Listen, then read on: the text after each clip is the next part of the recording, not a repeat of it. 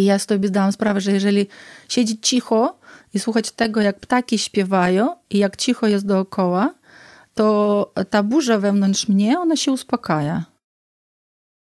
Patriotyzm i te wszystkie uczucia są. Jakoś się udało spod tych bomb, nie wiem co i jak, bo w skrócie to pisała. Mniejsze z tym, mówi, po raz pierwszy za siedem dni zobaczyła niebo. Jadę do mamy. Pytanie, ja w ogóle nie wiem, czy ty jesteś w Ukrainie, czy ty jesteś w Polsce, ale może pomocy potrzebujesz.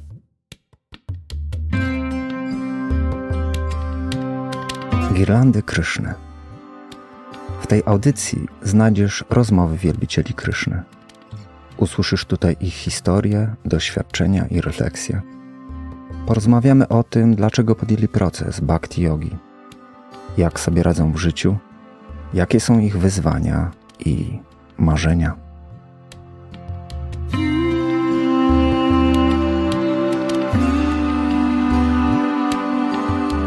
Witamy w kolejnym odcinku podcastu Girlandy Kryszny. Dzisiaj jest szóstego marca dwa tysiące dwudziestego drugiego roku i jest jedenasta doba inwazji Rosji na Ukrainę. Bardzo taki gorący czas, bardzo dużo jest emocji w atmosferze. Ja mam na imię Madaj Giovanni Tajdas, a moją rozmówczynią jest dzisiaj Lilia. Tak? Może tak. Być Lilia? Tak, dobrze powiedziałeś. Po naszemu byłoby Lilka.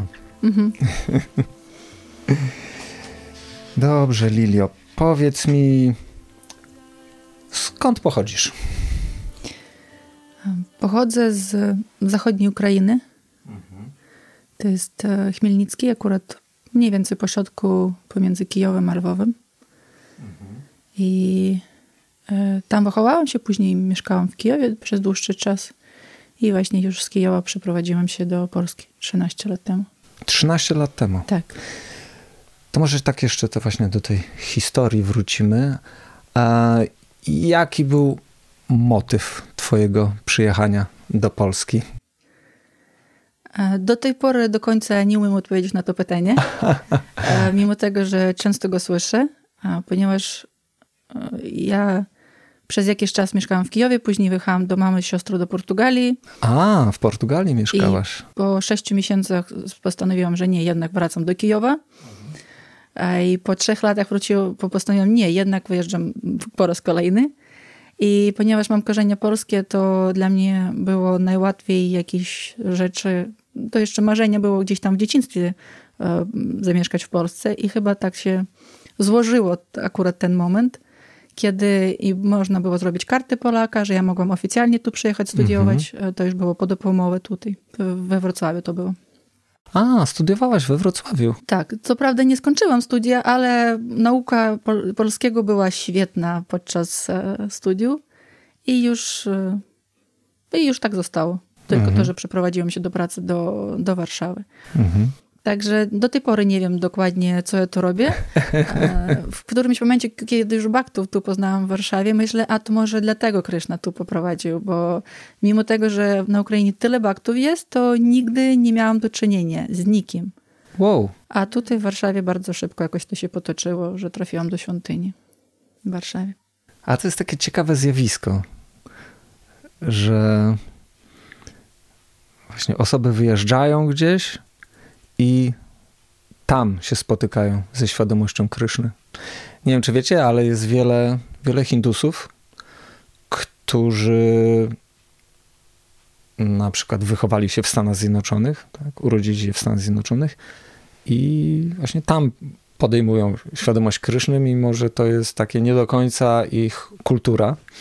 Albo też wyjeżdżają z Indii na zachód i podejmują świadomość Kryszny.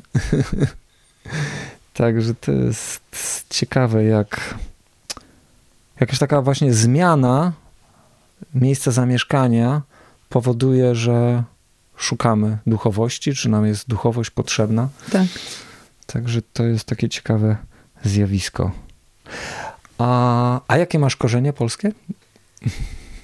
Jak? Tak, u, to znaczy u mnie z jednej strony babcia a, jakby jej świadectwo o rodzeniu było, że jest Polka i Aha. że jej rodzice są mhm. Polacy. I tak samo od mamy strony, że babcia jest Polką, ale nie ma nikt w rodzinie zielonego pojęcia kto, kiedy, skąd przeprowadził się i tak dalej. Tylko także wiemy, że w świadectwie było napisane, w akcie urodzenia było napisane, że jest Aha. Polką. Okej. Okay. Czyli uczyłaś się polskiego w Polsce? Czy już um, trochę znałaś polski? To znaczy w Kijowie jakieś rzeczy u nas po prostu nawet w domu. Aha. Ja od dzieciństwa wiedziałam, że to jest patelnia. Po prostu ja wiedziałam, że to jest patelnia, a kiedy do Kijowa przeprowadziłam się i mieszkałam w akademiku, nikt nie mógł zrozumieć, o co ja proszę ludzi. A ja nie rozumiałam, jak to inaczej się nazywa. Po prostu przyzwyczaiłam się do tego słowa. I tak sporo jak, jakieś słownictwo jest, tylko później już jak postanowiłam, że chcę wyjeżdżać, to w Kijowie mamy polski dom, mhm. gdzie można było uczyć się polskiego raz w tygodniu. I w sumie chodziłam na te lekcje tam przez niedzielę jakoś cztery godziny, czy jakoś tak spędzaliśmy na tym. I w sumie jak jechałam do Wrocławia, to mi się wydawało, że nieźle sobie radzę z tym polskim, dopóki nie zaczęłam rozmawiać z kolegami na studiach i postanowiłam, że jednak słuchać umiem. Dobra, będę słuchać. Na tym się zatrzymajmy. Tak, i to była ogromna szkoła właśnie z polskiego. Aha, aha. Już tutaj. A jeszcze wróćmy do, do tej przeszłości, ponieważ to, to będzie ważne, tak? Mhm. A, czyli w domu mówiło się po ukraińsku. A, tak, po... od dzieciństwa. To znaczy u nas tak dziwnie, bo my, pierwsze lata ja mieszkałam na wschodzie Ukrainy, akurat w Charkowie, który mhm. jest bardzo blisko granicy rosyjskiej, tam czterdzieści czy pięćdziesiąt kilometrów. Mhm. I wtedy, ale na, a na lato zawsze przyjeżdżałam do babci, to znaczy pierwsze sześć lat ja mieszkałam tam w Charkowie. I dlatego od dzieciństwa ja rozmawiałam jakby w dwóch językach. W dzieciństwie to było bardzo śmiesznie, do tej pory mi gdzieś tam wypominają w rodzinie, jak to brzmiało, kiedy taka mieszanka z różnych słów. A później jak już wróciliśmy do Chmielnickiego, to do szkoły poszłam ukraińskiej i jakby dla mnie rosyjski, a ukraiński jest no, jak lewa, prawa ręka, mhm. bez, bez różnicy jakby do przełączenia, który, którym, w którym języku rozmawiam. Ale dalej rozmawiamy po, po ukraińsku, jakby w rodzinie, z rodzicami, z ciocią tam i tak dalej. To zawsze jest po ukraińsku. Ale sporo przyjaciół, z którymi na przykład też oni z innych miast Ukrainy, no to wtedy to na przykład z przyjaciółką z Kijowa to będę rozmawiać po rosyjsku. Mhm. Ja, ja o tym mówię, bo może nasi słuchacze nie wiedzą o tym, ale ja wiem od wielbicieli, że wielu baktów z Ukrainy nie zna ukraińskiego. Tak, jeżeli ktoś będzie z południa albo ze wschodu Ukrainy, to raczej mogą będą rozumieć, na przykład tam, nie wiem, coś oglądają w telewizji i tak dalej, ale raczej nie będą w stanie powiedzieć płynnie coś, może coś tam krótko i to będzie z, z takim słychać, że to nie jest ojczysty język, że ta mhm. osoba nie, nie praktykuje. Mhm, mhm. Tak, to jest...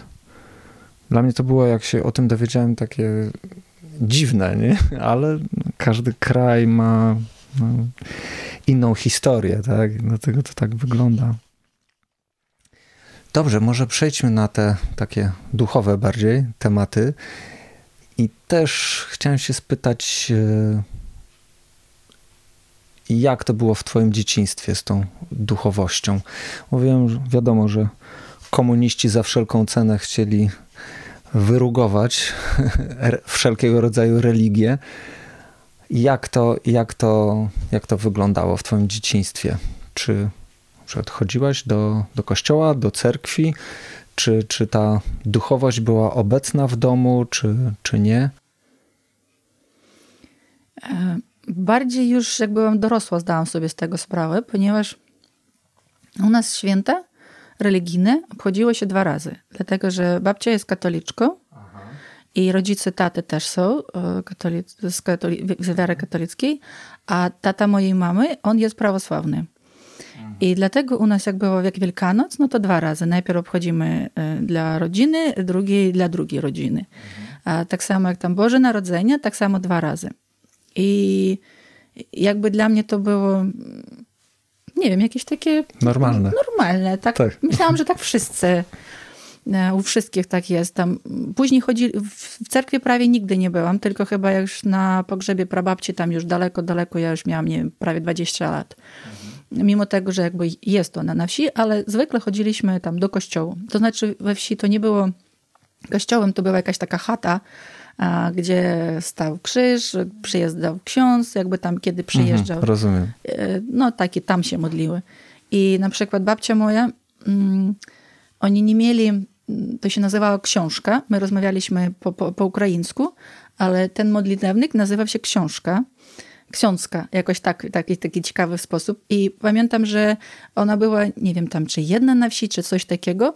I żeby jak mówić różaniec, to nie każda osoba wiedziała, to do zeszytu to trzeba było poprzypisywać, żeby inne babci też mogli się modlić we właściwy sposób.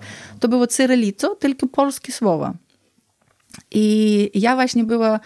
pomocnicą babci, żeby to przypisać do zeszytu. Także dla mnie to było jakieś takie normalne, że w taki sposób to jest. Później dowiedziałam się na przykład, krótko temu, nie wiem, może parę tygodni temu rozmawiałam z koleżanką, która jest z Ukrainy Centralnej, tam od Kijowa w stronę Charkowu, i ona powiedziała, że ona nigdy nie chodziła do cerkwi i jej, ona nie miała chrztu.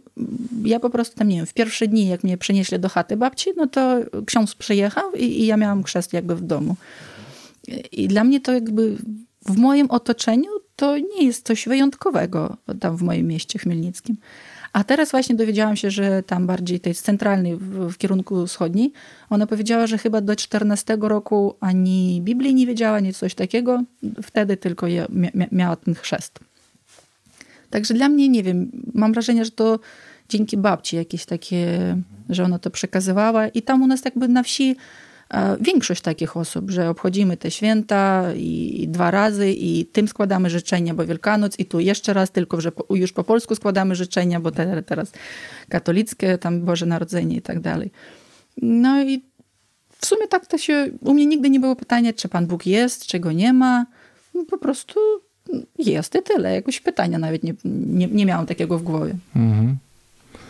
Tak. Czyli mówiłaś, że nigdy się nie spotkałaś na Ukrainie z wielbicielami Kryszny. Tak? Może to było gdzieś bardzo nieświadomie, bo ja nie kojarzę nic a nic. A dopóki ja już tu nie, nie przeprowadziłam się i nie zaczęłam słuchać tych wykładów po rosyjsku. No właśnie, jak, jak to się zaczęło? Ja to, mam... przy, to był przypadek, czy miałaś jakąś taką wewnętrzną potrzebę zgłębienia takich właśnie jakichś duchowych tematów? Jak, jak to było u ciebie? Chyba wszystko razem. To, co, to, to, to, to, co wymieniłeś, bo był taki trudniejszy moment w życiu, kiedy ja po prostu, no, takie załamanie dla mnie było. I wtedy sama siebie, ja pamiętam, że jakoś po raz pierwszy, to już ja miałam tam, nie wiem, dwadzieścia siedem lat czy dwadzieścia sześć, coś takiego. I ja siedziałam na ławce i yy, to było takie okolice już Wrocławia. Mhm. I ja sobie zdałam sprawę, że jeżeli siedzieć cicho i słuchać tego, jak ptaki śpiewają i jak cicho jest dookoła, to ta burza wewnątrz mnie, ona się uspokaja. Mhm. I ja zaczęłam chodzić ulicą i zastanawiać się, a to trzeba po prostu słuchać, jak tam samochody jadą i coś, takie rzeczy. I po prostu umysł mi się, już później tak sobie zrozumiałam, że to mnie tak, taki sposób medytacji na dźwięk, powiedzmy, był. I później po jakichś, nie wiem, parę miesięcy koleżanka mi powiedziała, wiesz co, są takie świetne wykłady o relacjach, o coś tam jeszcze, jeszcze, o, o prze, prednaznaczenie, jak to... Destiny, jak to powiedzieć? Przeznaczenie. O przeznaczeniu w życiu i tak dalej. Taki po prostu zwykłe wykłady życiowe. O tym, jak żyć, o tym, jak komunikować ze sobą i tak dalej. Ja zaczęłam ich słuchać. I któryś tam, ja chyba długo panu słuchałam, i krótko z nich ktoś powiedział, że tak w ogóle kobieta ma dostawać instrukcji od kobiety, żeby to usłyszeć i za- zacząć aplikować w swoim życiu. I jest taka kobieta, która daje wykłady. I to była Marina Targakowa. I ja zaczęłam ją słuchać i życie zaczęło zmieniać się bardzo intensywnie. Wow. Bo w którymś momencie ona powiedziała, że jest taka książka, w której są odpowiedzi na wszystkie pytania. Ja nie zapamiętałam, książka nazywa się, bardzo, bardzo skomplikowane słowa, ale zapamiętałam, że ona jest niebieska i tam są pięć koni. Po, Bhagavad Gita po rosyjsku, ona jest takim w niebieskiej okładce. Ja później przejechałam do Kijowa, wiedziałam, że mi trzeba, pamiętam nawet byłam w jakimś miejscu, gdzie było sporo różnych książek i mi pokazywali, jest Bhagavad Gita taka, jeszcze jest siaka, bez komentarzy. I mi wszystko nie pasowało, bo ja potrzebowałam niebiesko i koni muszą być na niej. No i później jakoś tak kręczył, już zaczęło. A, jeszcze w którymś momencie ona powiedziała, że Mahabharaty to koniecznie trzeba obejrzeć, bo tam po prostu sztuka życia, jak w rodzinie i tak dalej. I wtedy taka była jeszcze stara, osiemdziesiąty trzeci czy siódmy rok, jakaś Bollywood taki Mahabharata. Dzięki Bogu na rosyjski sporo takich rzeczy tłumaczył. I ja miałam dostęp do tego i wtedy mi tak się nałożyło, że po Mahabharacie ja dostałam Bhagavad Gita i ja już widziałam, że te osoby, których ja widziałam, to oni pomiędzy sobą rozmawiają. Te, te, te dwie osoby, te dwa głównych bohatery. I właśnie mnie tak... To znaczy ja się kłóciłam bardziej z, z Prabhupadą, to znaczy nie z Prabhupadą, z tym dziadkiem, który był na okładce i przez cały czas krzyczał na mnie, że ja nie, niewłaściwie się zachowuję. A dialoga Kryszny i Ardżuny to była bardzo ciekawa. No i tak się zaczęło z Bhaktami. E, czyli te wykłady, które zaczęłaś słuchać, to były, to wielbiciele dawali te wykłady, tak? Tak, czy... to wielbicieli, ale te wykłady są takie społeczne, mhm. że bhaktowie są ubrane w zwykły strój, nawet jeżeli tam brahmachari czy sanyasini. I opowiadają bardzo z prostym językiem. Tam na przykład, że trzeba...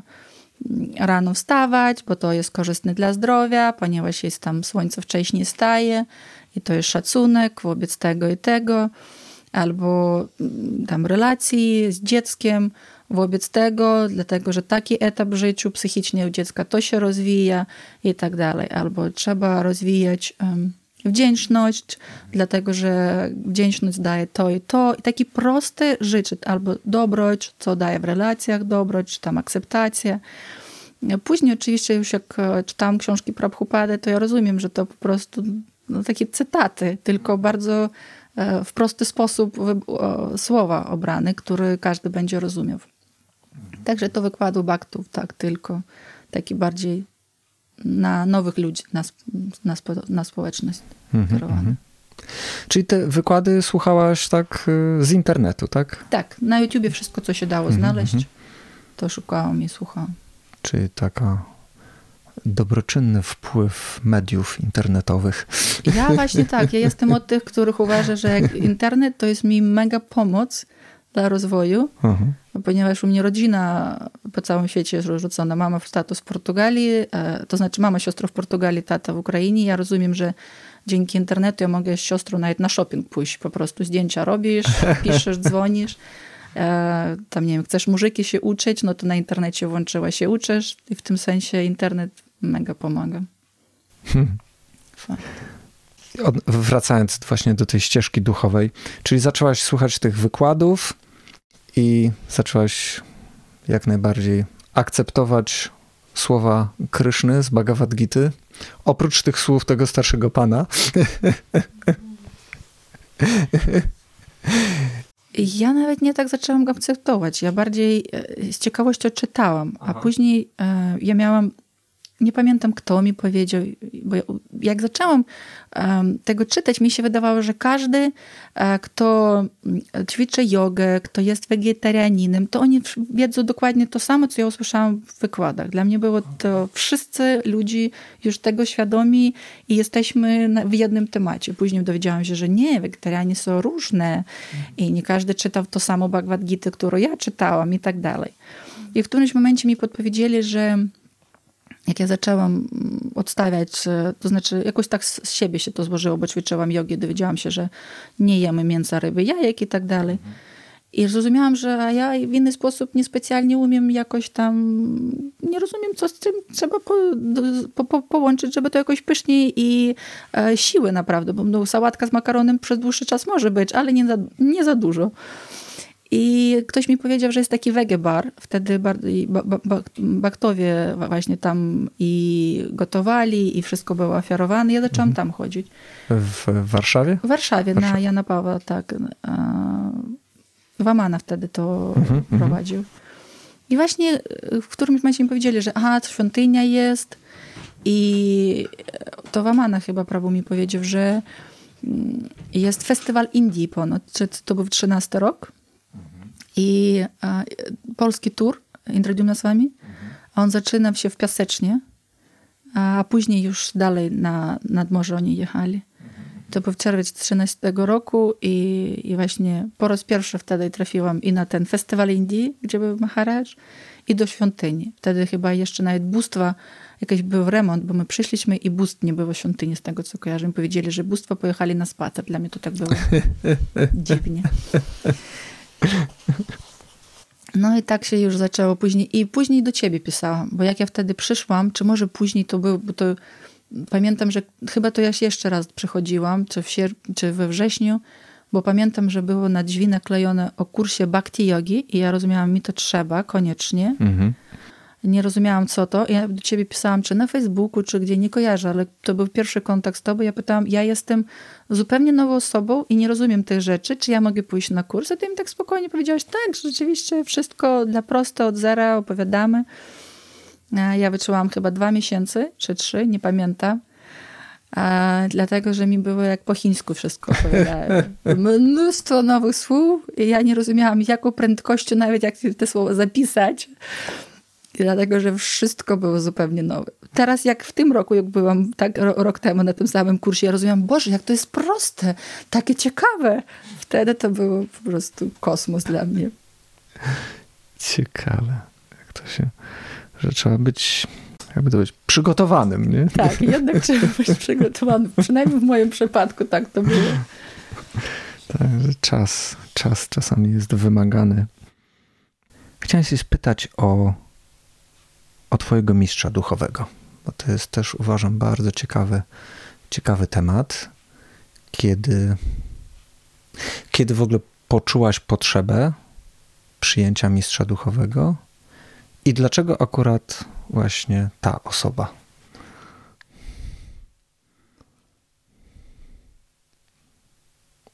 Jeśli to, jeśli to w ogóle można wytłumaczyć. Wiem, że czasami to się tak dzieją rzeczy, że...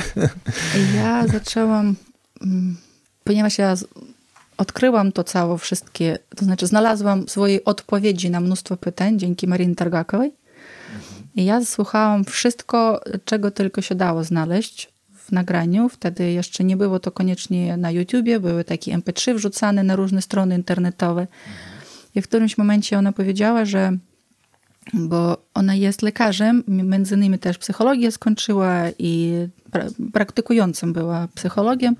W którymś momencie ona powiedziała, że ona już nie um, poświęca się klientom, tylko ze studentami cały swój czas spędza. I to było dla mnie załamanie, bo ja marzyłam trafić do niej kiedykolwiek jako klient. A później jakoś o studentach u mnie to nie układało się, ale później dowiedziałam się, że to było akurat w czternastym roku, w koniec trzynastego roku, że otwiera się nauka Unii. Na internecie to było napisane. I ja poszłam tam na jakby moje przywiązania do niej. I to było... on, i Bhagavad Gita, i później w pierwszym miesiącu ona od razu powiedziała, że trzeba rozwijać relacje z bhaktami w tym miejscu, gdzie mieszkasz. Ja rozumiałam, aha, dobra, mimo tego, że kurs Bhakti Yoga ja nie rozumiem, to będę chodziła dalej do świątyni i trzeba rozwijać relacje. Ja rozumiem, że jakby zaufanie do niej kierowało mnie dalej ścieżką duchową. Mm-hmm, mm-hmm. I jej mistrz akurat jest Czajtanja Czandra Czaran Prabhu. A. I kiedy w czternastym roku, tam nie wiem, pół roku chyba by, byłam na tych studiach, nie wiem jak to po polsku przetłumaczyć, bo to jest Institute of Applied Spiritual Technology, który jeszcze Bhakti Tirdhasvayi Maharaj w swoim czasie na, w, w Stanach założył. Uh-huh, uh-huh. I dlatego jak ja już byłam studentem jakby szkoły, tak, i dowiedziałam się, że Czajtanja Czandra Czaran Prabhu będzie w Niemczech, no to u mnie nie stało pytanie, jechać do Niemiec czy nie, no bo on tam będzie.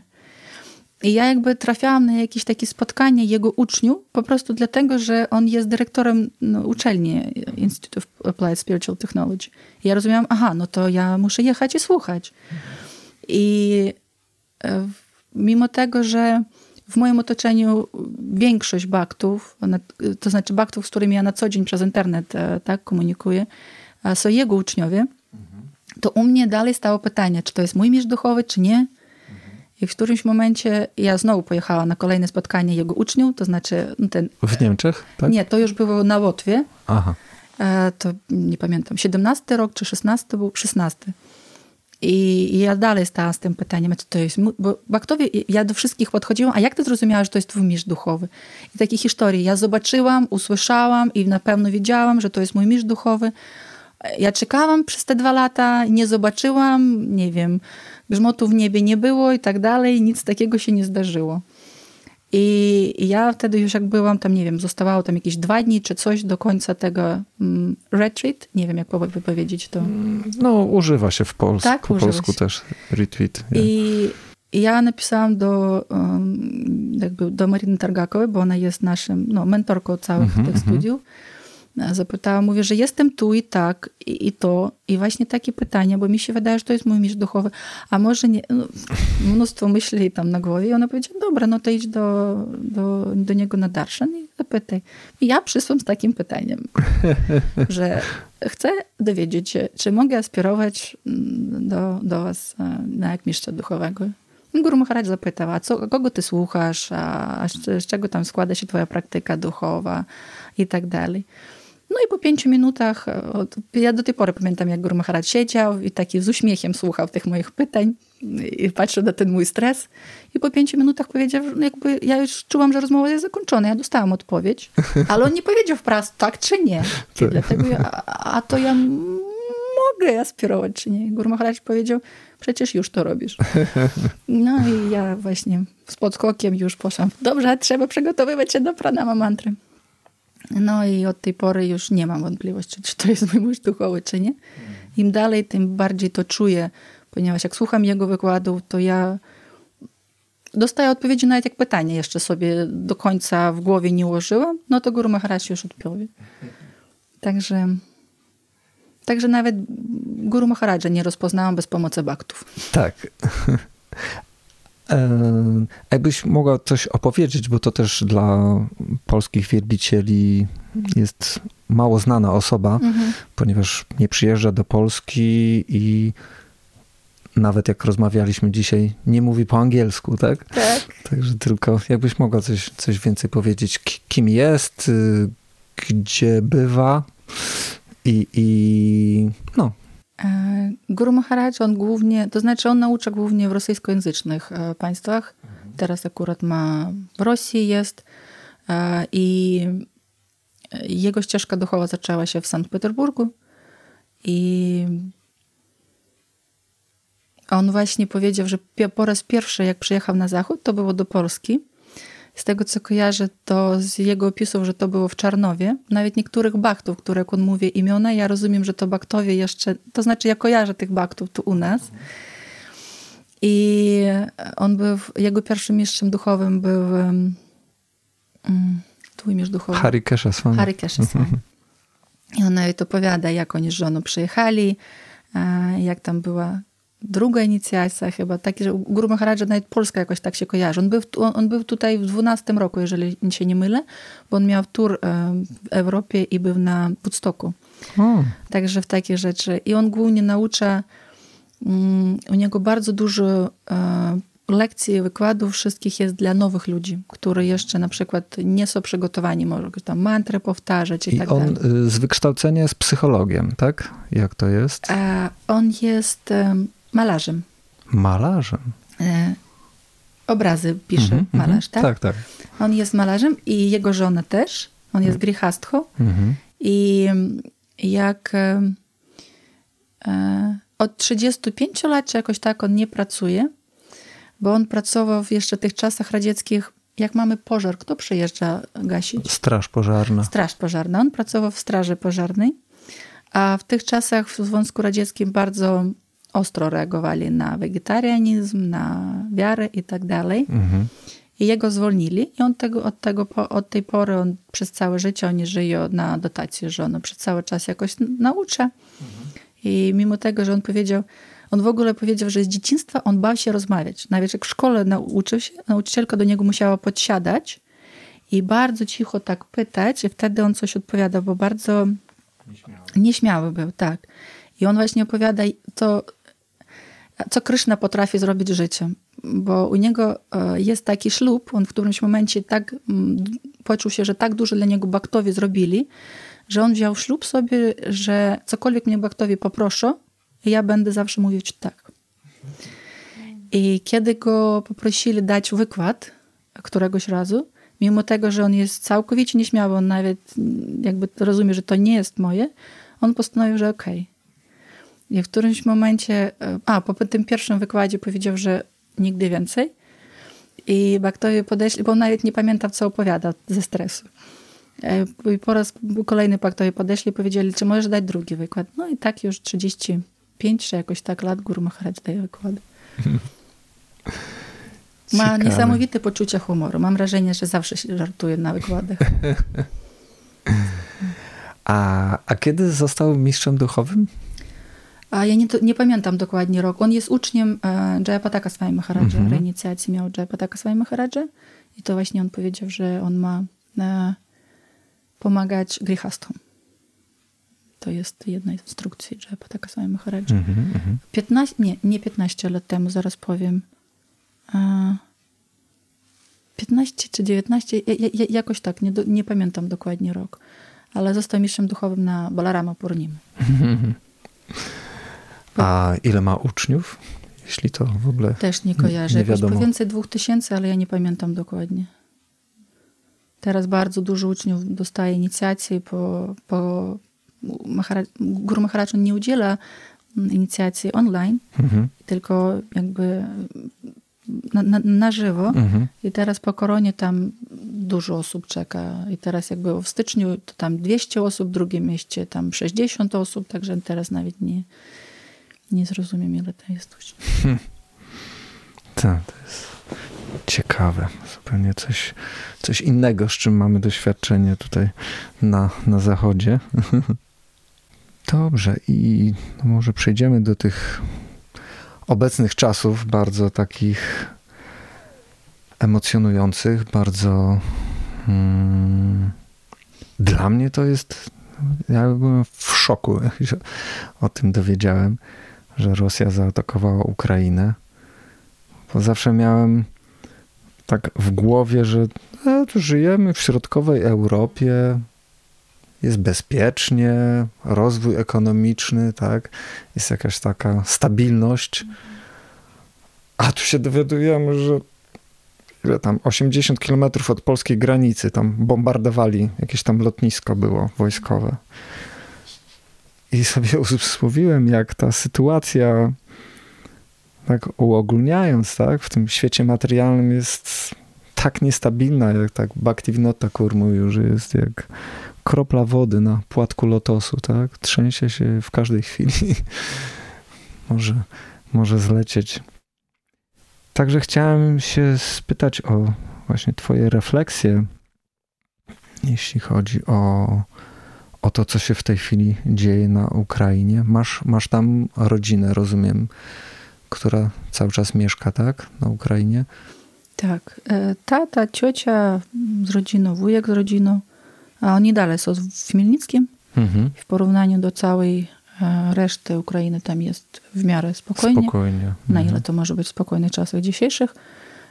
W tym sensie, że tylko tam jedno lotnisko, które jest w pięćdziesięciu kilometrach od miasta, to przedwczoraj, czy wczoraj to było w nocy, to tam były rzucane bomby i w mieście to w sumie w miarę spokojnie. Oprócz tego, że sporo ludzi teraz przyjeżdża i przez nasze, jakby przejeżdża się pociągami przez nasze miasto, żeby na zachód jechać. Mhm. To ciocia mówiła, że właśnie kuzynka moja najmłodsza z jej mężem, to oni coś tam, wolontariuszy, pomagają ludziom od, na, dworcu, na dworcu kolejowym i tak dalej.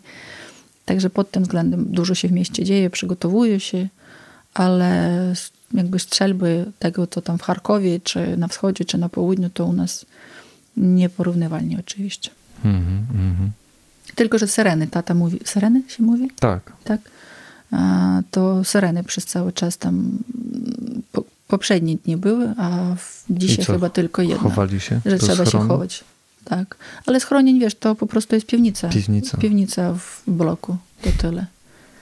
To może zanim wrócimy jeszcze, bo chciałem się spytać o sytuację baktów w tej chwili na Ukrainie, ale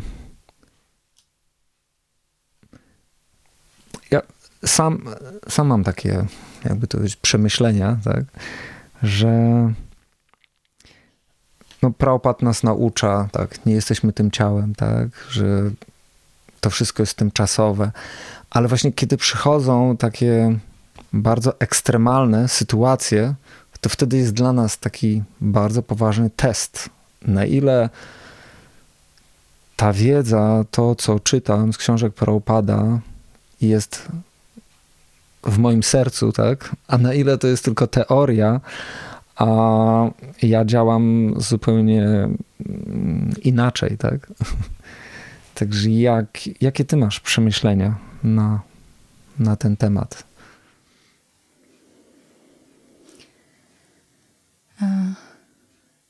Czy, czy też coś takiego chodzi ci po głowie? Nie wiem. Ja zdecydowanie się czuję Ukrainką. Mhm. Więcej tego, jak to się wszystko zaczęło, zaczęłam pierwszą drogą wspominać historię, którą w szkole się uczyłam. Taka różna ta historia Ukrainy. To tu podzielili, to tam podzielili. Tak. I u mnie było takie wrażenie, że mhm. mamy takie w życiu swoim, tak, refleksje. Jak ja coś zrobiłam i później to analizuję, to jeżeli jestem wystarczająco świadomą osobą, no to mogę to przeanalizować. Okej, to nie działa, to muszę to zmienić, tak? Tam nie wiem, nie muszę tu krzyczeć, nie, mu, nie muszę tyle, nie wiem, tam pieprzu do, na, do barszczu rzucać i tak dalej. No jeżeli tak w najprostszych, tak, przypadkach. I tu kiedy chodziło o tę historię, ja zrozumiałam, że w, w sumie to historia o tym samym powinna nam mówić, co nie działa w, w realiach światowych. Mhm. I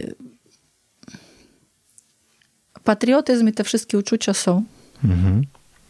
Gdzieś, a, nie wiem, angry, jak to powiedzieć? Złość, nienawiść. Złość, no. To wszystko jest. Ja rozumiem, ja rozumiem że moim koło, moje koło ratunkowe mhm. to są studia, które mam. To znaczy ja zaczęłam je w czternastym roku i dalej oni jakby trwają, bo to są już dalej takie studia w służbie, że ciągle trwają, tylko przychodzą nowi studenci i ja tam jak starszy student mogę coś podpowiadać. I te, które pomagają jakby na studiach, u nas jest swoja szkoła. Tak samo u Mariny Targakowej, to co ja mm-hmm, opowiadałam mm-hmm. wcześniej.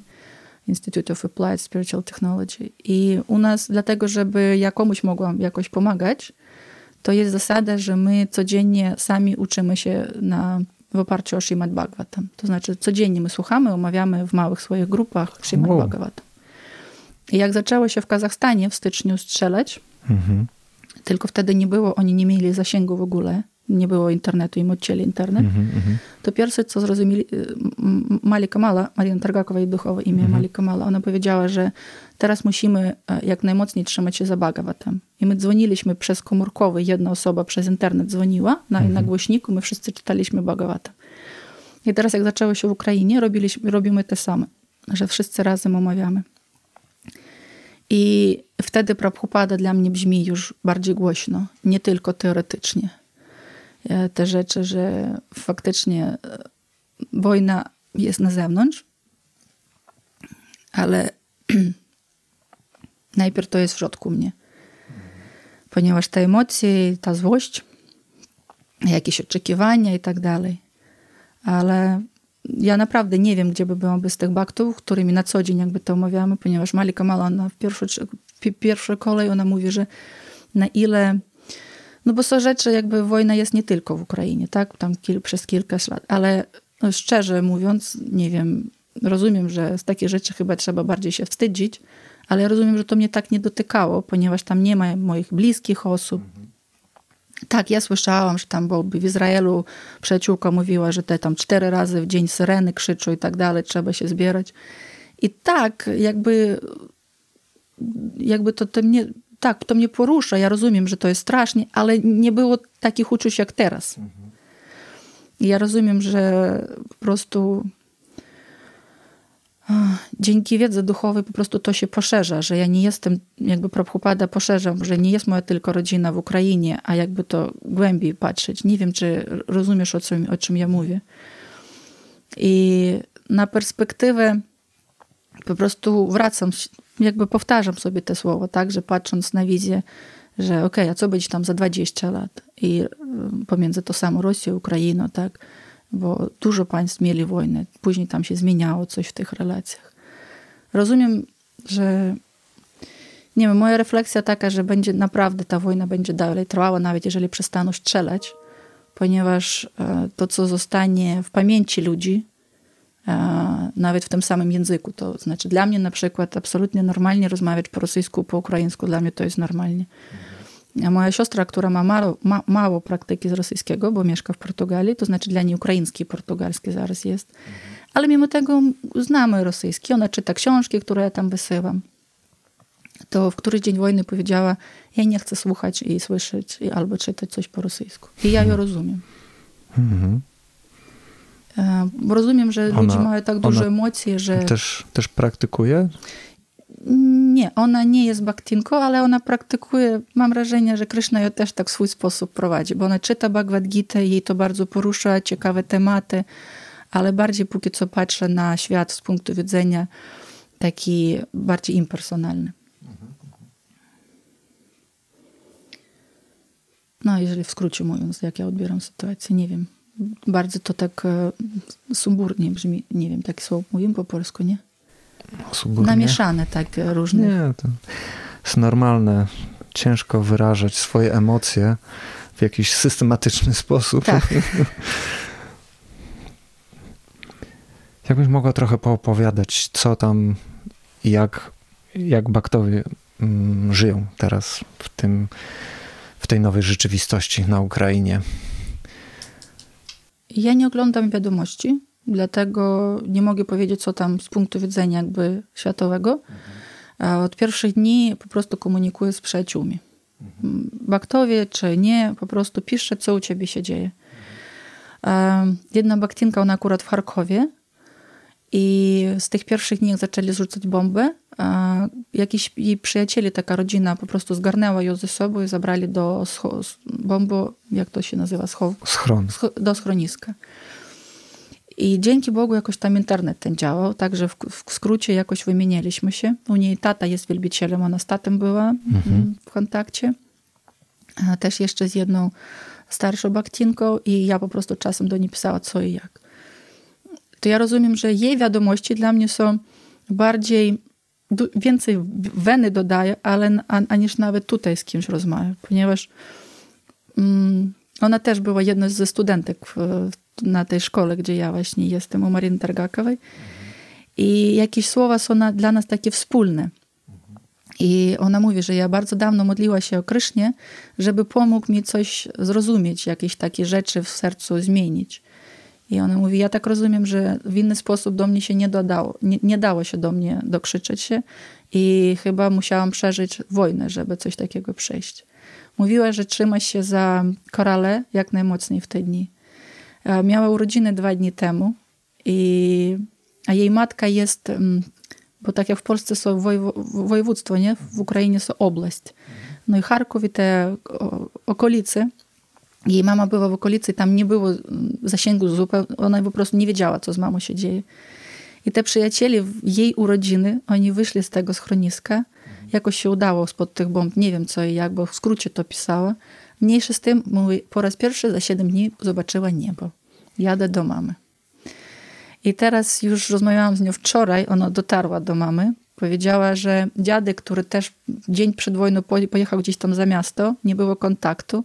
Ona rzuciła hasło na swoim Instagramie, że dziadek gdzieś w tej okolicy, nie ma zasięgu, nie ma jedzenia tam, bo gdzieś tam jakaś wiocha, gdzie rzadko bywają. To da- dziadek odzwonił, powiedział, że twoi przyjaciele mnie nawet... To- tortem nakarmili. Jakoś tam znaleźli tego wujka ze zdjęciem. Babcia też na którymś tam piętrze w bloku mieszka. To babcia powiedziała, że ja, ja gorsze wyżywienie miała przed wojną niż teraz, bo też przyjaciele przychodzą i coś tam nakarmiają to babci w Charkowie. Jeszcze jedna dziewczyna jest w Kijowie, to zdjęcia przesyła, że oni na korytarzu siedzą, bo opisali, że niekoniecznie musisz do schroniska, a jeżeli te główne ściany w domu są i nie ma okien, to między nimi można. I ona opowiada, że wszystkie meble z korytarzu pochowaliśmy do pokoi, tam gdzie są okna, a sami jakby tam pościelili karematy, kołdry i tak dalej i mieszkają na tym. To ona mówi, no moja służba w domu jest, upiekłam chleb, coś tam jeszcze jakieś ciastka robiła, takie mniejsze, żeby do schroniska nosić. A, mówię, dzisiaj muszę pozmywać podłogę, no bo czystość ma być w domu. A, dzieliła się jak ją, że sklepy wszystkie są oczywiście zamknięte, ale gospodarze, który tam w tych wioskach, ktoś tam mleko ma, coś tam, oni po prostu gdzieś taki rynek, gdzie jest, oni na, tam dowożą i sprzedają. Ona mówi po prostu jak w starych czasach żyjemy, że ludzie przywożą to, co sami wyprodukowali, żeby się jakby podzielić. Ktoś opowiadał, że mleko po prostu rozdawali w któryś wiosce. Hmm. Dlatego ja po prostu teraz bardziej naprawdę to, co Bhaktowie robią w Lwowie, w, w Charkowie i w Dniprie, to oni mają Food for Life. Ogromne ilości hmm, tak, rozdają. Tak, żeby tak zaznaczyć sytuację. Charków to tam są naj... Charków to jest tutaj na górze, pięćdziesiąt kilometrów do, do, do Rosji, mhm. a Dnipro jest tutaj na, niżej, mhm. do, też blisko do Ale Rosji. W Charkowie tam w tej chwili są bardzo takie, tak. Tak. jakby to powiedzieć, intensywne tak. działania wojenne. Tak? Dalej bomby rzucają ciągle i Bhaktowie taki był... I mimo to tam tak, Food for Life robią Food for Life Bhaktowie. Powiedzieli, że chyba do metra oni schodzili, bo tam schronisko, tam jest metro mhm. i ludzie jakby po prostu na peronie leżą w, w tych w pociągach, bo tam da się położyć się tak. I powiedzieli, że w tym schronisku, któryś z Bhakt napisał, że w schronisku było około dwóch tysięcy osób, a oni mieli jakby porcji na pięćset osób. Też książki rozprowadzali. Powiedział, że spotkali któregoś chłopaka, który już miał Bhagavad Gita, akurat ją czytał. I mówi, że patrząc na to, na, najwięcej co po prostu, jeżeli jedno jakoś zdanie to opisać, bardzo ludzi sobie pomagają nawzajem. W sumie ja to, to też teraz tutaj widzę w Polsce, to mnie jakby na swoje oczy jak bardzo pomagają.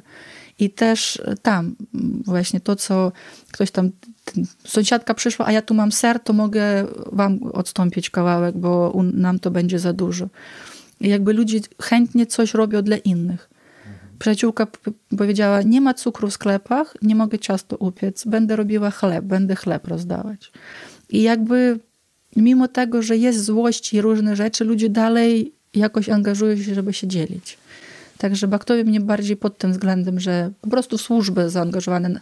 Z Dnipra to w ogóle taki filmik zrobili, że tam przychodzą nie tylko Bhaktowie, a po prostu kto tam gdzieś.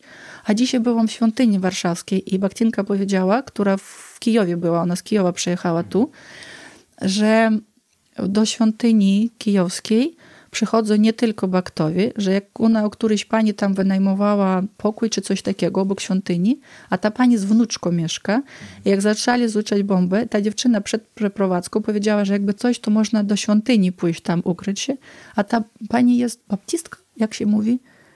Baptystką. Baptystką. Mhm.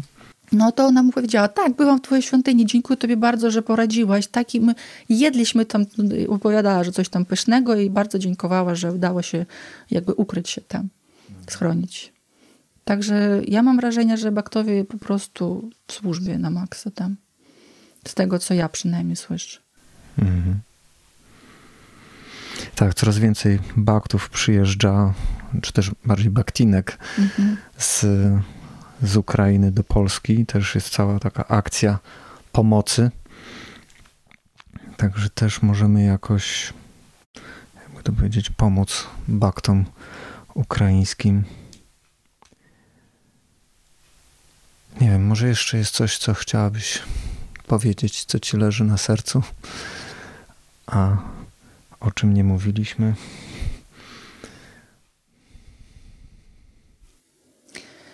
A ostatnie dni chodziłam i myślałam nawet na tym, żeby na Facebooku gdzieś napisać, bo ja w sieci bardzo rzadko coś piszę. Ale ponieważ dla mnie po polsku pisać to jest po prostu wyrzeczenie na maksa. Jeżeli rozmawiać, to jest jedna rzecz, ale jeżeli to trzeba napisać i te wszystkie on, to ja to piszę nie wiem ile godzin. bardzo mnie zadziwiła w ogóle reakcja Polac- Polaków. Mhm. Ponieważ, nie wiem, w pierwszy dzień a, moja szefowa i szef, ja mam dużo szefów, mhm. napisali do mnie od razu. Szefowa w ogóle powiedziała, jeżeli chcesz brać urlop, to bierz. Nie ten. Jeżeli masz jakichś klientów, które stresujące, kieruj do mnie. Ja będę nimi się zajmować. Mhm. Napisali do mnie osoby, z którymi ja przez osiem dziesięć lat w ogóle nie miałam do czynienia. Tu w Polsce po prostu jakiś gdzieś tam mieliśmy kontakt, wtedy tam gdzieś się przyjaźniliśmy. Polacy. Polacy. Mhm. Polacy, które nawet tam na Facebooku, po prostu nie wiem od którego czasu. Pytanie, ja w ogóle nie wiem, czy ty jesteś w Ukrainie, czy ty jesteś w Polsce, ale może pomocy potrzebujesz. I później odzywałam się, właśnie pytałam, że bo, bo, bo jakby nawet nie wiedziałam, która jest pomoc potrzebna. Gdzieś mówiłam, że tak, potrzebuję pomocy, bo trzeba kogoś zagościć. E, mimo tego, że ktoś tam nawet w Polsce nie mieszka, to mi podsyłają na tej stronie tutaj, a tu my zrobiliśmy dla ciebie e, ogłoszenia, że taka osoba szuka. Możemy twój numer podać, zostawiam. E, przyjaciółka tu do mnie z Kijowa jechała i w ogóle bardzo ciekawe, że takie naprawdę czasy dla mnie, które podświetlają relacje, po prostu naprawdę z każdej strony relacjach. Przyjaciółka z Kijowa, oni we Lwowie byli, jak zaczęli padać bomby, bo oni dwa tygodnie przed tym czuli, że coś się dzieje i wyjechali do Lwowu. I teraz ona tu, jak już jechała przez Węgry tam, bo polska granica wtedy była bardzo, bardzo obłożona, bardzo du- ogromne kolejki były. I ona tu jechała, ja zastanawiałam się, jak ja mam ją z dziećmi w swojej kawalerce trzydzieści dwa metry kwadratowe jakoś rozmieścić. I póki ja tam pisałam, zastanawiałam się, co robić, dzwoni właścicielka mieszkania, gdzie ja teraz wynajmuję. I mówi, słuchaj, a my też przyjaźnimy się od lat. I mówi, Lila, słuchaj, tu do mnie pisze przyjaciółka, Polka, która wyjechała do Danii z mężem do pracy. I u nich dom, który jakby oni teraz nie żyją w tym swoim mieszkaniu. To ona pyta, może kogoś znasz, takich osób, których z polecenia, kto potrzebuje domu. Tam by dwie rodziny mogli się zmieścić. I mówi, słuchaj, ja tu siedzę, głowę sobie łamię, co mam zrobić? Także dzwonię do przyjaciółki, mówię, słuchaj, ciebie tu dom znalazł.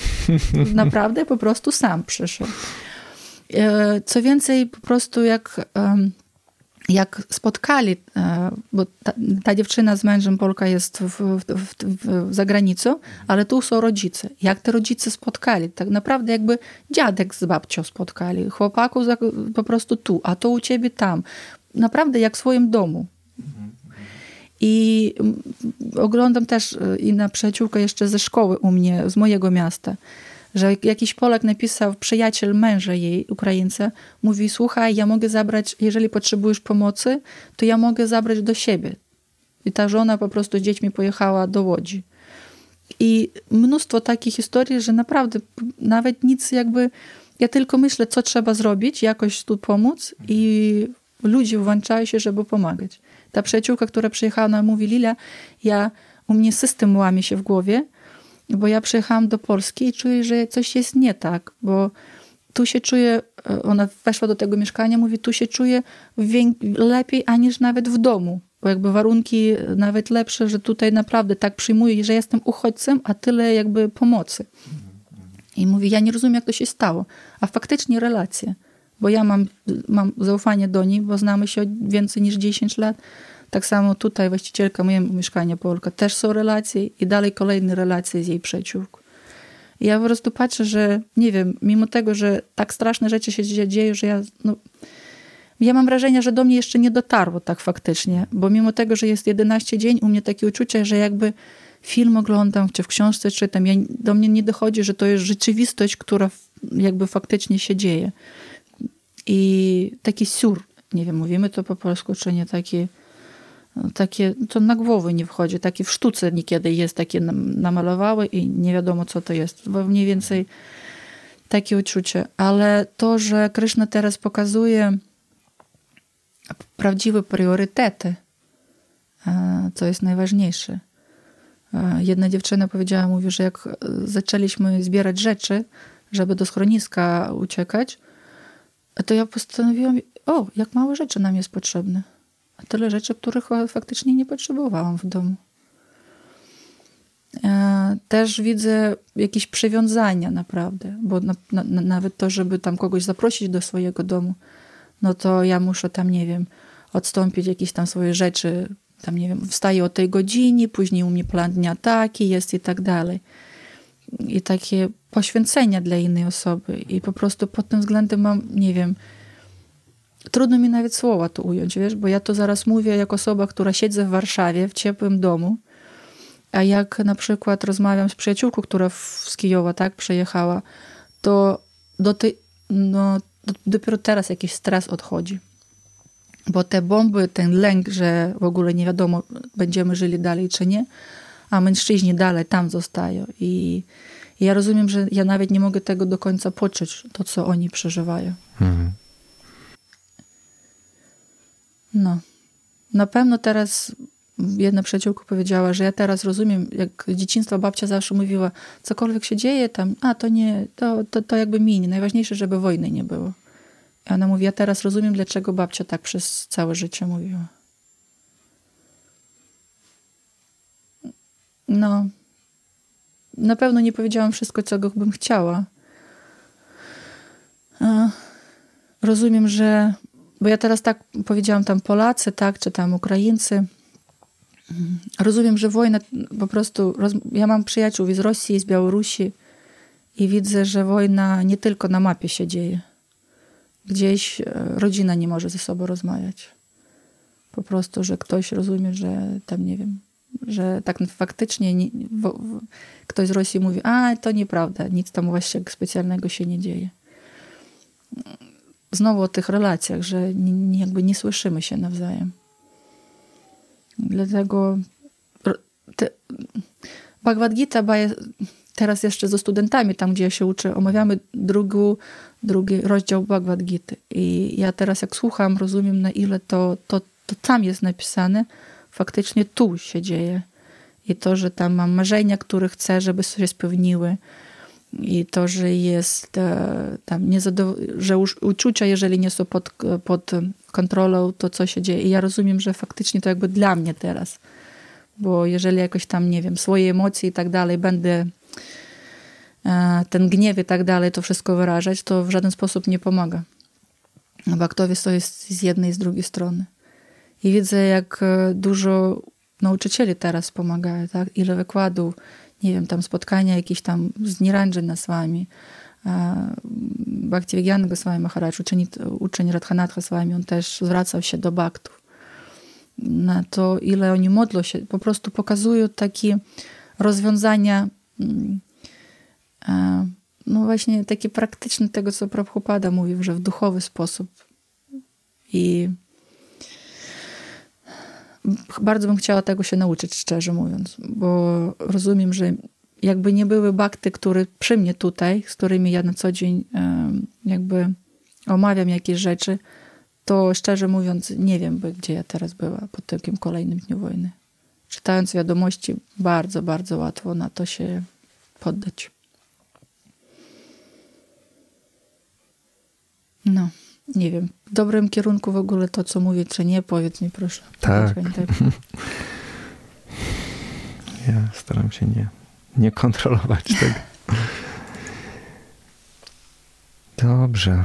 Dziękuję ci bardzo za, za to, że tutaj przyjechałaś. Tutaj dla słuchaczy mówię, że A. Lilia specjalnie przyjechała tutaj do Sadu Bawan, siedemdziesiąt kilometrów z Warszawy, żeby powiedzieć wszystkim o, o tym, o czym powiedziała. Także jeszcze raz ci dziękuję za to wszystko. I nie wiem, ja już, już nie mam, nie mam pytań już. Już chyba wystarczy. Dziękuję tobie bardzo. Naprawdę taka okazja, żeby wyrazić podziękowanie. Moja nauczycielka zawsze mówi, jak to powiedzieć po polsku, że ja składam się z łaski baktów. To po polsku to nie brzmi to, co ja powiedziałam, ale sens chyba zrozumiały. Dobrze, dobrze. Można tak I, powiedzieć. I ja rozumiem, że faktycznie z, z czasem rozumiem, co to, co to tak faktycznie znaczy. To, że bhaktowie po prostu są obok, modlą się. Nie wiem, to co teraz tam, nie wiem, wspólna modlitwa, która się dzieje, nie wiem, od Kanady i do Japonii. I rozumiem, że faktycznie to, że jest jakiś postęp na ścieżce duchowej, że ja nie leżę, a przynajmniej jakoś tam poruszam się na tej ścieżce duchowej, to tylko dlatego, że bhaktowie są.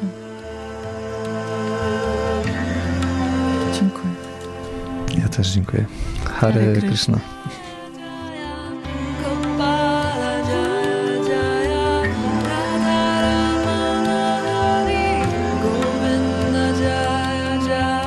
Audycja ta jest dostępna na wszystkich popularnych platformach do słuchania podcastów, takich jak Google Podcasty, Spotify, Apple Podcasts i innych. Odcinki podcastu umieszczone są także na kanale Akademii Wisznuizmu serwisu YouTube i na stronie Akademii Wisznuizmu a w kropka edu kropka p l w zakładce podcasty. Również można znaleźć odcinki tej audycji.